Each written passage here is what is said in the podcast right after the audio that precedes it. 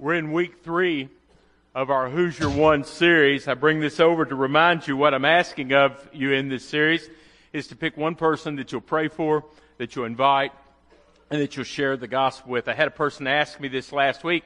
I have more than one person. Is it okay for me to put two names on the board? Of course it's okay for you to have more than one person, but I am asking everyone here to focus on at least one. I want you to pray for 30 days.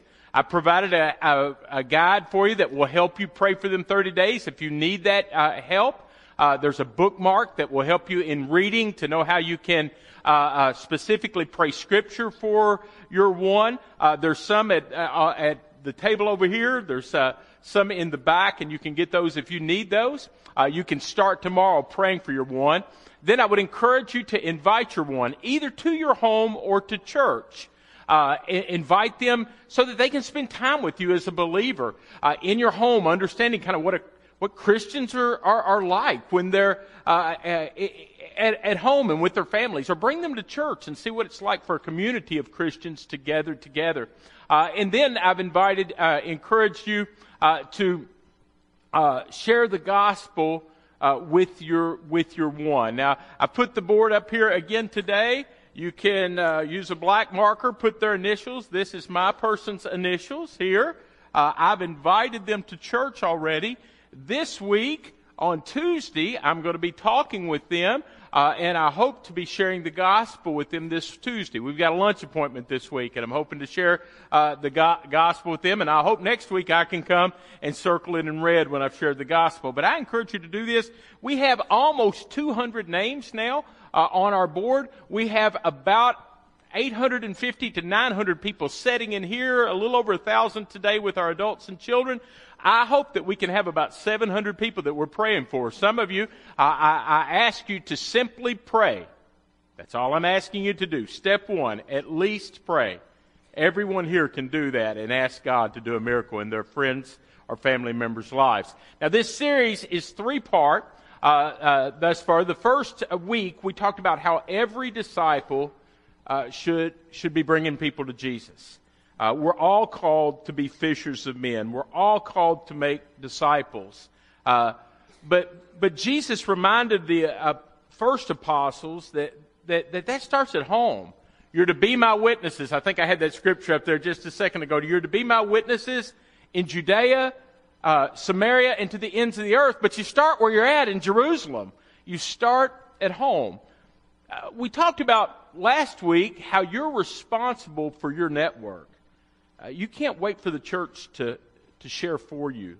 You need to take responsibility for your network uh, and their hearing about Jesus. You may be the only Christian in your network, uh, the only person that your friend sees or knows, but my guess is you're not. But you may be the only one willing to share the gospel with them. So I encourage you to take responsibility. Today we're going to focus on the third thing, and that is uh, the, why it's a big deal for you to share uh, with, with, your network. Turn to Luke 15. Let's dive right in today. Briefly, uh, we touched on this passage a couple of weeks ago, but we're going to make it our main focus th- this morning. Jesus and his disciples have been busy sharing the good news of the kingdom with the people of Israel. They've traveled all over Palestine, and several people are now following Jesus. And his disciples were an eclectic group. They were fishermen and revolutionaries. They were sinners and tax collectors, and they took it to heart that they were to be fishers of men. And they went out and they started actively and aggressively sharing their faith. And they were constantly bringing people to Jesus, but they weren't necessarily the church crowd. In fact, they were the opposite of the church crowd, so much so that the church crowd started looking at Jesus crowds, uh, crowd and, and they said, tax collectors and sinners, they're the ones listening to him. What kind of man is this if he welcomes sinners and eats with them? If you're so religious, Jesus, why do you hang out with lowlifes? And Jesus answers their question with three parables. And he explains that his main mission is driven by seeking the lost. Now, this, the, the, these parables that he shares are really, really familiar. And so I'm not going to spend a ton of time explaining them today. Uh, but the first parable is about a shepherd with straying sheep. Verse 4 says, What man among you who has a sheep who goes astray doesn't leave the 99 and go find the one? You know, the question I've always had as I read this parable is why did the sheep get lost? I don't know why that's always popped into my mind. Why did the sheep get lost? Maybe he was just dumb. You know, that, and they say sheep are dumb, and maybe he just didn't watch what was going on around him and he just strayed away. Or maybe he was mischievous.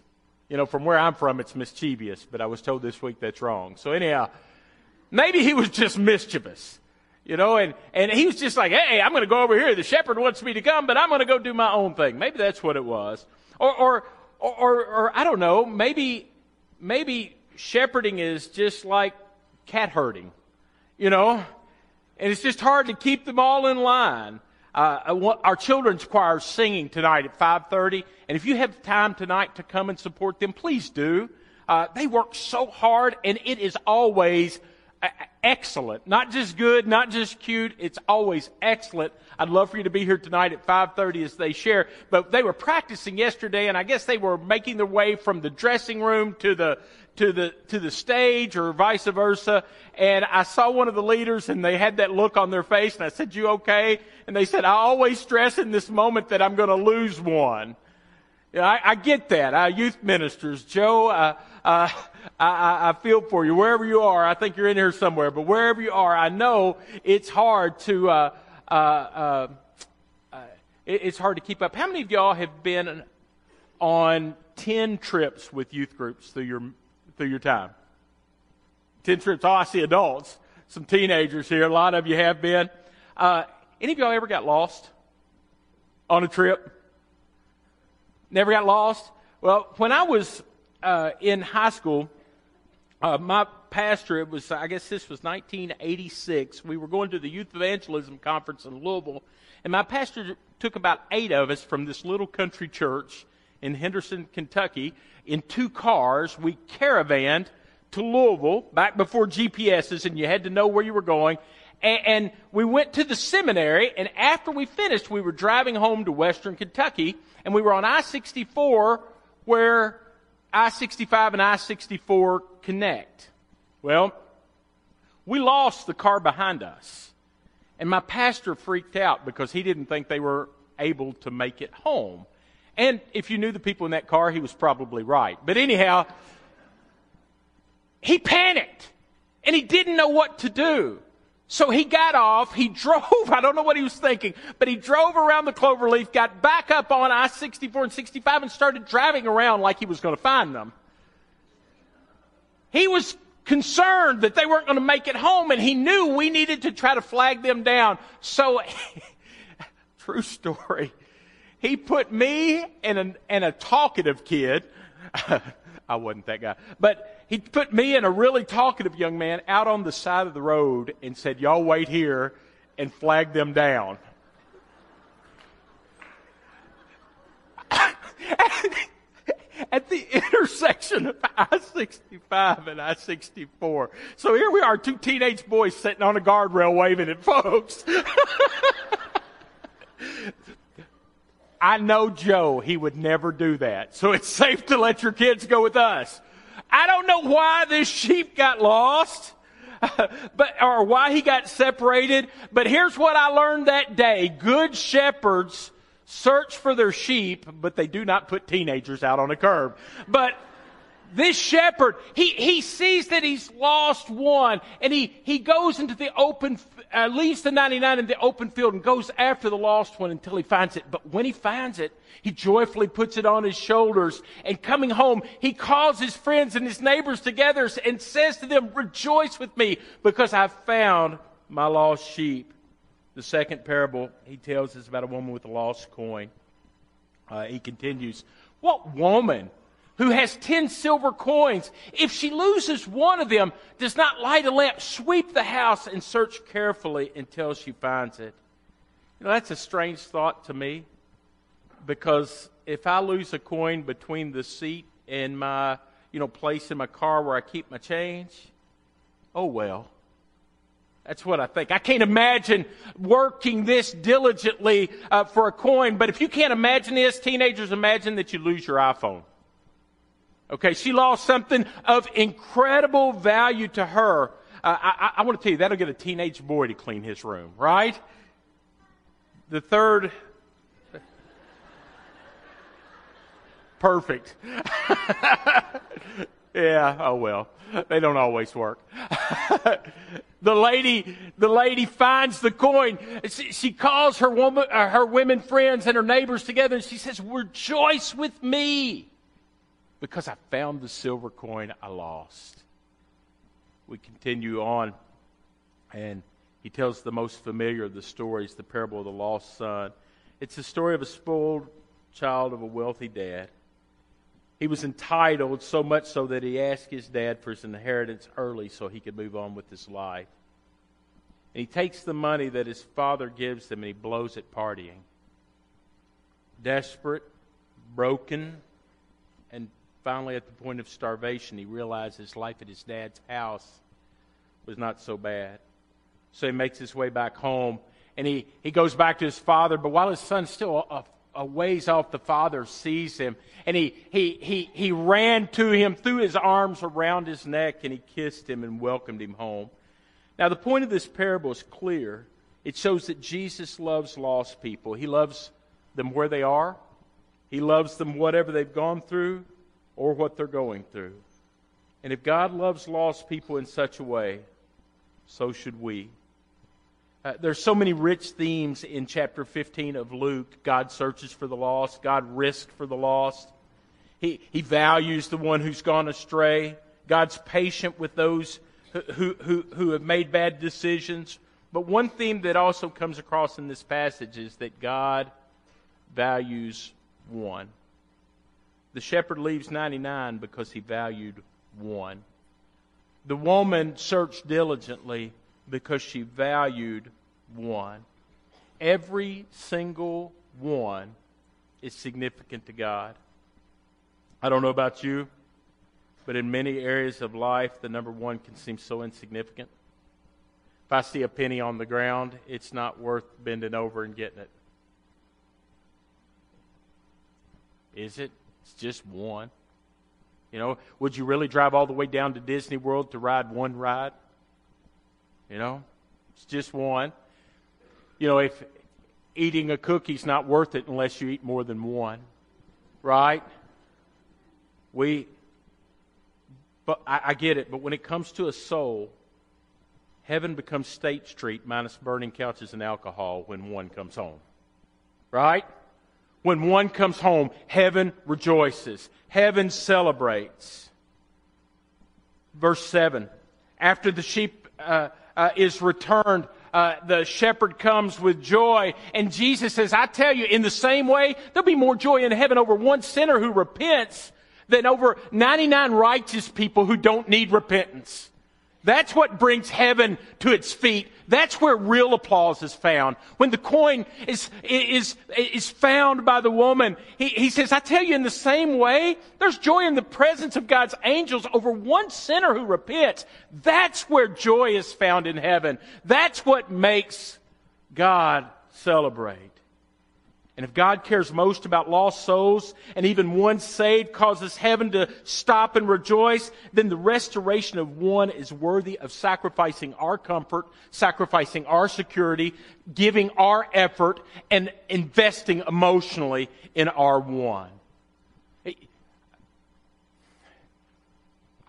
I, hope that you've take this, taken this seriously. I've prayed every day for my one multiple times. I, now when I talk to him, I'm not talking to him as just a person who's coming and working in our building. I'm talking to him as a person who I've started to desperately care about because I want to see him come to faith in Christ. And what concerns me is we can have believers who sit week after week in services and go out into their communities and are doing well because the, the benevolent God of the universe has allowed you to do well. He's done so much for you and you can go out of here and not care about others who he loves desperately. Oh, may heaven help us if our hearts don't break over the wants, over our wants. I know in asking you to pick one, to pray for your one for 30 days, if you do that, you're going to be emotionally invested. And if they come to Christ, you're going to be overjoyed. And until they do, you're going to be heartbroken. I've already seen several tears of people who come up to me and said, Pastor, I've been praying for my one for years. That's what happens whenever you love somebody. You're emotionally invested. You care. And it may take some effort to have people over to your house or invite them to church. And if you share the gospel with someone known that you've known for a significant amount of time, you'll probably be somewhat uncomfortable, but I want to tell you it's worth it. And it's worth sharing with your one for several reasons. Let me give you five quickly today. Number one, it's worth it because everybody is broken because of sin. We live in a messed up world. There were three school shootings in the last 11 days. It's a messed up world. There's confusion over gender identity. There's hate because of skin color. We live in a messed up world. You know, when people see these shootings and such hatred in our world, if there's a God, why, why would there be so much evil? People ask. Well, I want to tell you it's not on God. God designed us to live in harmony with Him, which would have allowed us to live in harmony with one another. The psalmist said, It was you who created us. You created my inward parts. You knit me together in my mother's womb. I will praise you because I've been remarkably and wonderfully made. Your works are wonderful, and I know this well. He made us perfect. He made us good. But every man, woman, and child has departed from God's design. All have sinned, and all have fallen short of the glory of God. And sin always causes brokenness, it always messes things up. You see the effects of sin and abuse, and greed, and racism, and fighting, and political wrangling. And it's easy to see external brokenness. But brokenness is often internalized. I want to go off script for a second here and say some of you come in and you smile and you do the everything's fine thing every week. And if people were to follow you around, it would probably look fine. You know, you got your house, you got your car, you got your job, you got your circle of friends, but then you go home at night and you know what sin does guilt and shame, internal emptiness, restlessness of not knowing why you're here or what life's all about and wondering uh, what, what purpose uh, you have sin leaves us that way. This is not just you. You're not just messed up. It's everybody who's messed up. You, you might be in one of those situations where everything's falling apart around you. Maybe you are. But don't feel like you're on an island and nobody else is messed up. They're just falling apart on the inside. Their, their building is crumbling from the inside out, but I assure you, every person here shares this common denominator. When we're alone and all by ourselves, sin leaves us in a mess. But praise the Lord that God did not leave us in a mess.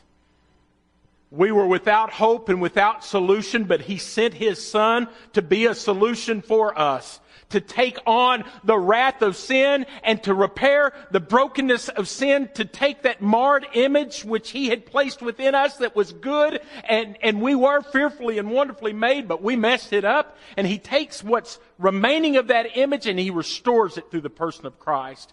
And we can become a person with peace and contentment, a person of joy and hope, a person who can experience life the way God intended.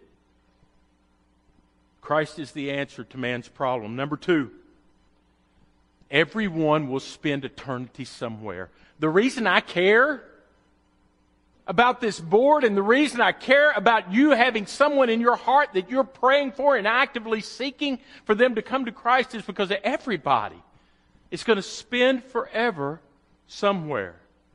Jesus taught that we don't just live on earth and then emptiness. He taught about the endurance of the soul. He taught of eternal life. He taught that the one who believes in him, though they may die, yet shall they live.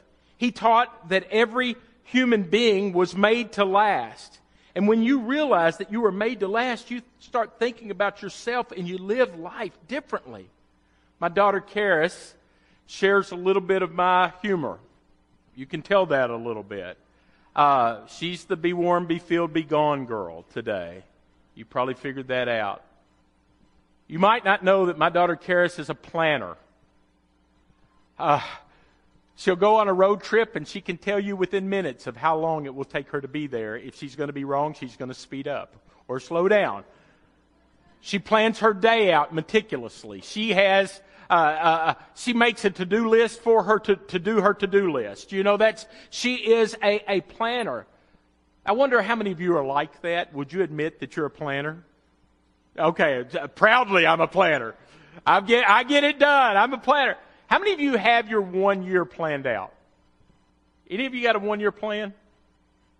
Man, I do. I know what I'm, there's one. I, I know what I'm preaching every week for the rest of the year. I've got, you know, Lord willing, I've got kind of where I'm going on vacations, where I'm going to go on the Sundays I'm off. I've got my plan. But do any of you have a five year plan? Maybe it's higher level, but you have a five year plan? Okay, I see one. Anybody got ten, there's another one. Anybody got a 10,000 year plan? Yeah, hey, amen. Yeah, that's right. God's got a 10,000 year plan for everybody's life. God uh, wants all of you to live forever with Him. God so loved the world that He gave His one and only Son that whoever, everyone who believes in Him will not perish but have everlasting life. I want to take you to a passage in John chapter 5 real quickly that explains something. Jesus said, Anyone who hears my word and believes him who sent me has eternal life. Praise God. And he will not come under judgment, but has passed from death to life. I assure you, an hour is coming and is now here when the dead will hear the voice of the Son of God, and those who hear will live. Verse 26 For just as the Father has life in himself, so also he has granted to the Son to have life in himself. And he has granted him the right to pass judgment because he's the Son of Man. And he taught this is not only the case for believers that they will have life, but he also says that unbelievers will also face judgment and live after that. Notice what he says in verse 28. Don't be amazed at this because a time is coming when all who are in the graves will hear his voice. This is Jesus speaking. All who are in the graves will hear his voice and they'll come out. Those who've done good things to the resurrection of life, those who've done uh, evil things to the resurrection of judgment. Here he's talking about the resurrection of the physical body. We are physical and spiritual beings. And when someone dies, immediately their body and soul separate. And their soul is in the presence of the Lord facing judgment. Those who are covered in Christ have salvation because they will be seen as righteous. We're all guilty of doing wrong and wicked deeds but being covered by Christ ensures our righteousness. Those separated from Christ will be eternally, eternally punished in a place called hell. Now, to be honest, talking about hell makes us squeamish. It does me. I don't like the thought of being, uh, or people being placed in uh, eternal punishment. I, I can't even fathom that concept completely. But the Bible says there's a place of punishment where people who do not know God will live forever. And some say this is the invention of the church. And by the way, let's just talk real here because that's, that's the, the way a lot of people just dismiss our, our, our, faith as well. That's just the invention of the church. I choose not to live by the dictates of the church, but I choose to live by the letters in red.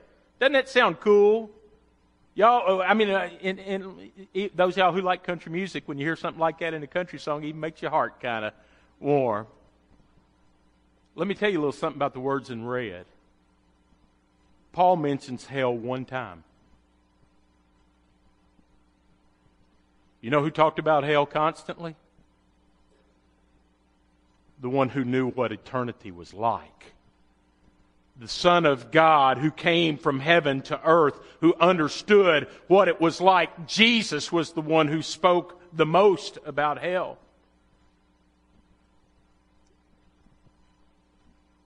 It is reality. But here's what I found people can get so caught up in the reality of hell, they miss the clear message of the Bible. The message of the Bible is not that God's in heaven saying, Oh, I get to fry some people. I want to tell you, that's not the message of the Bible. That's the message of a mixed up world who thinks that God is, is evil. The message of the Bible is that man is sinful and because of their sin has chosen to separate themselves from God and, and rightfully deserves hell. But the message of the Bible is that there is a God in heaven who does not want you to go there. He loves you completely. And he does not want you to be separated from him. A friend this week, their son was graduating. He said, Man, I did my best. I hope my child's ready for the world. Man, it's an exciting day when graduation happens. But parents, don't see your job as getting your child ready for life after your house. See your job as getting your child ready for all eternity. Everybody lives forever somewhere. Everybody. Number three, Everyone is loved by God. The story of the prodigal is that there's this father who waits and longs for the return of his child. Verse 20, he, he, the son gets up and goes to his father, but while the son was still a long way off, his father saw him. Now maybe it was coincidence. Maybe the father was just out working in the field and saw him. Maybe. Maybe, you know, it, it's kind of like, you know, he, he, he had routines and he was like checking the mail each day or something and, oh, there's my son. I like to think that every day he went out and looked and longed for his son to come home. The reason I think this is probably the case is because he ran, he threw his arms around his neck, he kissed him and embraced him, and he already had a party planned, didn't he? What'd he say? Go and get the fatted calf. Go, go get the, the, the, the, sandals that are already fitted for my son. Go get the robe that's the right size. Go get the ring that I know will fit on his finger. Go get those things for my son, which is lost is found. The one who's dead is alive. Let us celebrate. Sinners and tax collectors were coming to Jesus, and each one of them were loved and your one is loved by God, deeply loved by God. I think people can get confused as to why we come to Jesus. We, I don't just come to Jesus out of fear for hell when I die. That is reason enough. But I come to Jesus because He loved me. Dying, He loved me. Buried, He carried my sins far away and freely he justified me forever. And I'm going to meet him one glorious day. He loves me, and that makes me love him. You see, I, I want, I, if I could proclaim this from the top of this roof, I would proclaim it. People think that we're just here trying to scare people or we're just here trying to tell people that you need to run away from hell and run away from sin. And, and that is, that, that is a part of it. But I'm not just saved from something in my rearview mirror. I'm saved towards something that is in front of me. I've got this great God with loving arms who's calling me home and who is waiting for me there. I want people to know I've got a God who loves me intimately. And I want them to know they can experience new life.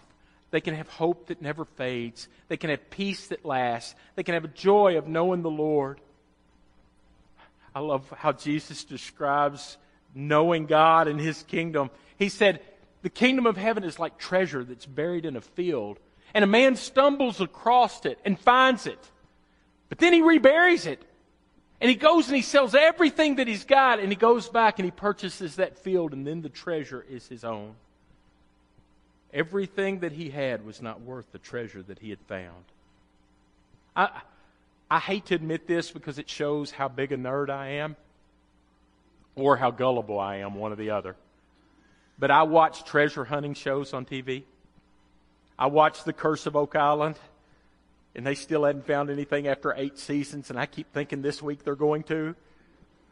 No, they're not. but I keep watching it because I like the hunt. I, I, now I watch Civil War Gold, and I, you know, I mean, I watch that too. They're going to find that, you know. Uh, but what I like about this show is there are people who are consumed with finding a treasure in, in that way, life is like a treasure hunt. People are constantly looking for value add. Graduating seniors, you're heading off into a world that's going to give you opportunities that you may or may not have had before, and I guarantee you, you're going to be afforded chances to chase different treasures. That's reality. There's only one treasure that will last. The things of this world diminish in value. There is one treasure that lasts only Christ. This is the reason I want my one to come to Christ. I want him to find what I've found. I want him to find a treasure that seems more valuable to me today than the day I first believed. Oh, I, would like to say that, man, I'm just perfect and it's so much better and I'm such a better person. Sometimes I think that's true. But every day, Jesus is proven just as valuable, if not more so. Every day, He has proven that to me. When I fail, He's still upright. When I am down, He still has a word of hope for me. When I feel empty, when I turn to Him, He can still satisfy my soul. And when I sing of His, of, of, of His overcoming, I know it will be true of me. Here's why I want you to share with your one. Everybody's broken. Everybody's going to spend eternity somewhere. Everybody's loved by God. Everybody can experience, experience new life. But I also want you to share Jesus with your one because everyone gets to heaven the same way. Yesterday, I got to talk with a Hindu lady. We were talking about something that happened in friends and families' lives. And I was sharing with her about faith and she hit the pause button and said, I am Hindu. I believe that all gods are right. There's really only one. We just call them by a different name. We try hard to make him happy. All world religions lead to the same place. Work hard and earn your way. Many people in your network believe that. They have similar thoughts. If they believe in God, they believe that you should live good and make Him happy and you'll go to heaven. I want you to understand clearly today, good people don't go to heaven. Period. Forgiven people go to heaven. So, so in this way, the Who's Your One campaign, I, I, I'm not asking you to pray for your one to become a better person. I want you to pray for your one that they would believe the gospel of Jesus, that God sent his son to earth, that he came to give his life for your sins and their sins, and that he died for those who would believe in him and he rose from the dead. And if they will believe in him, they can have everlasting life. And Jesus was clear. He is the way, the truth, and the life. And no one comes to the Father except through him. So it does matter if our one has faith. So I'm praying for my one.